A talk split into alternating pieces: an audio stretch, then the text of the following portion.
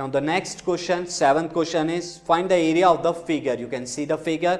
In square centimeter correct to one decimal places.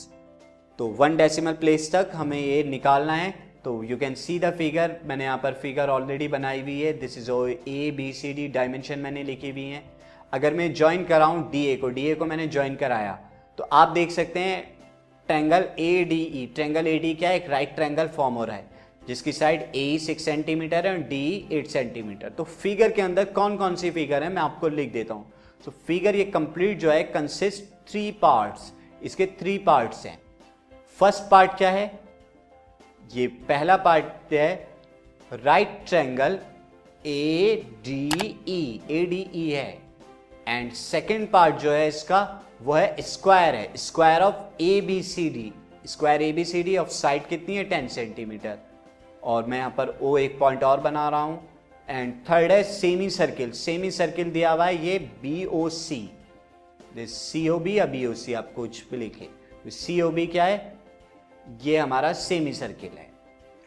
तो अब आपको क्या निकालना है? ये वाला फिगर का पार्ट निकालना था। मैंने लाइन जो ज्वाइन करी है एक्स्ट्रा ज्वाइन की है तो ये कैसे आएगा? ये जो सेमी सर्किल का रेडियस यहाँ पे स्टूडेंट देखिए ten by two five centimetre है स्क्वायर की साइड टेन सेंटीमीटर है। तो अब आंसर देखिए स्टूडेंट यहाँ पर फ़र्स्ट ऑफ़ ऑल मैं क्या निकालूँगा, पहले हम निकालते हैं radius of semicircle radius of semicircle कितना होगा? टेन बाई टू तो ये मैं लिखता हूँ radius of semicircle r is equal to ten upon two क्योंकि टेन इसका कंप्लीट डायमीटर है। दिस इज़ फाइव सेंटीमीटर तो इसका एरिया कितना आएगा? Therefore its area is equal to pi r square by two क्योंकि सेमी सर्किल है तो टू से डिवाइड कराएँगे। That is twenty two upon seven into five into five by two two से एक कितना इलेवन आ गया।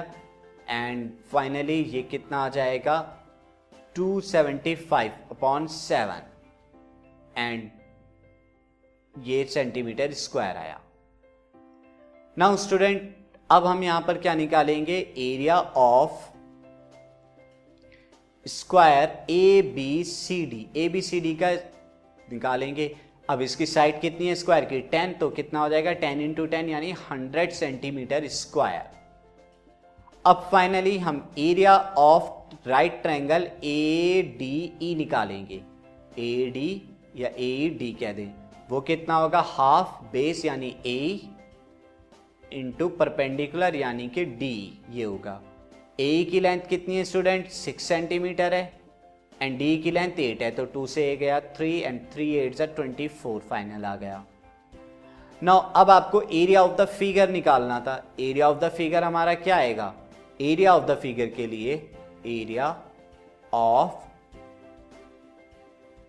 फिगर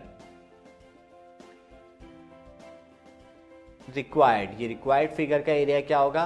इस, उसके लिए आप क्या करिए? पहले एरिया ऑफ़ स्क्वायर प्लस उसमें area of semi circle add कराइए और माइनस कराइए area of triangle AED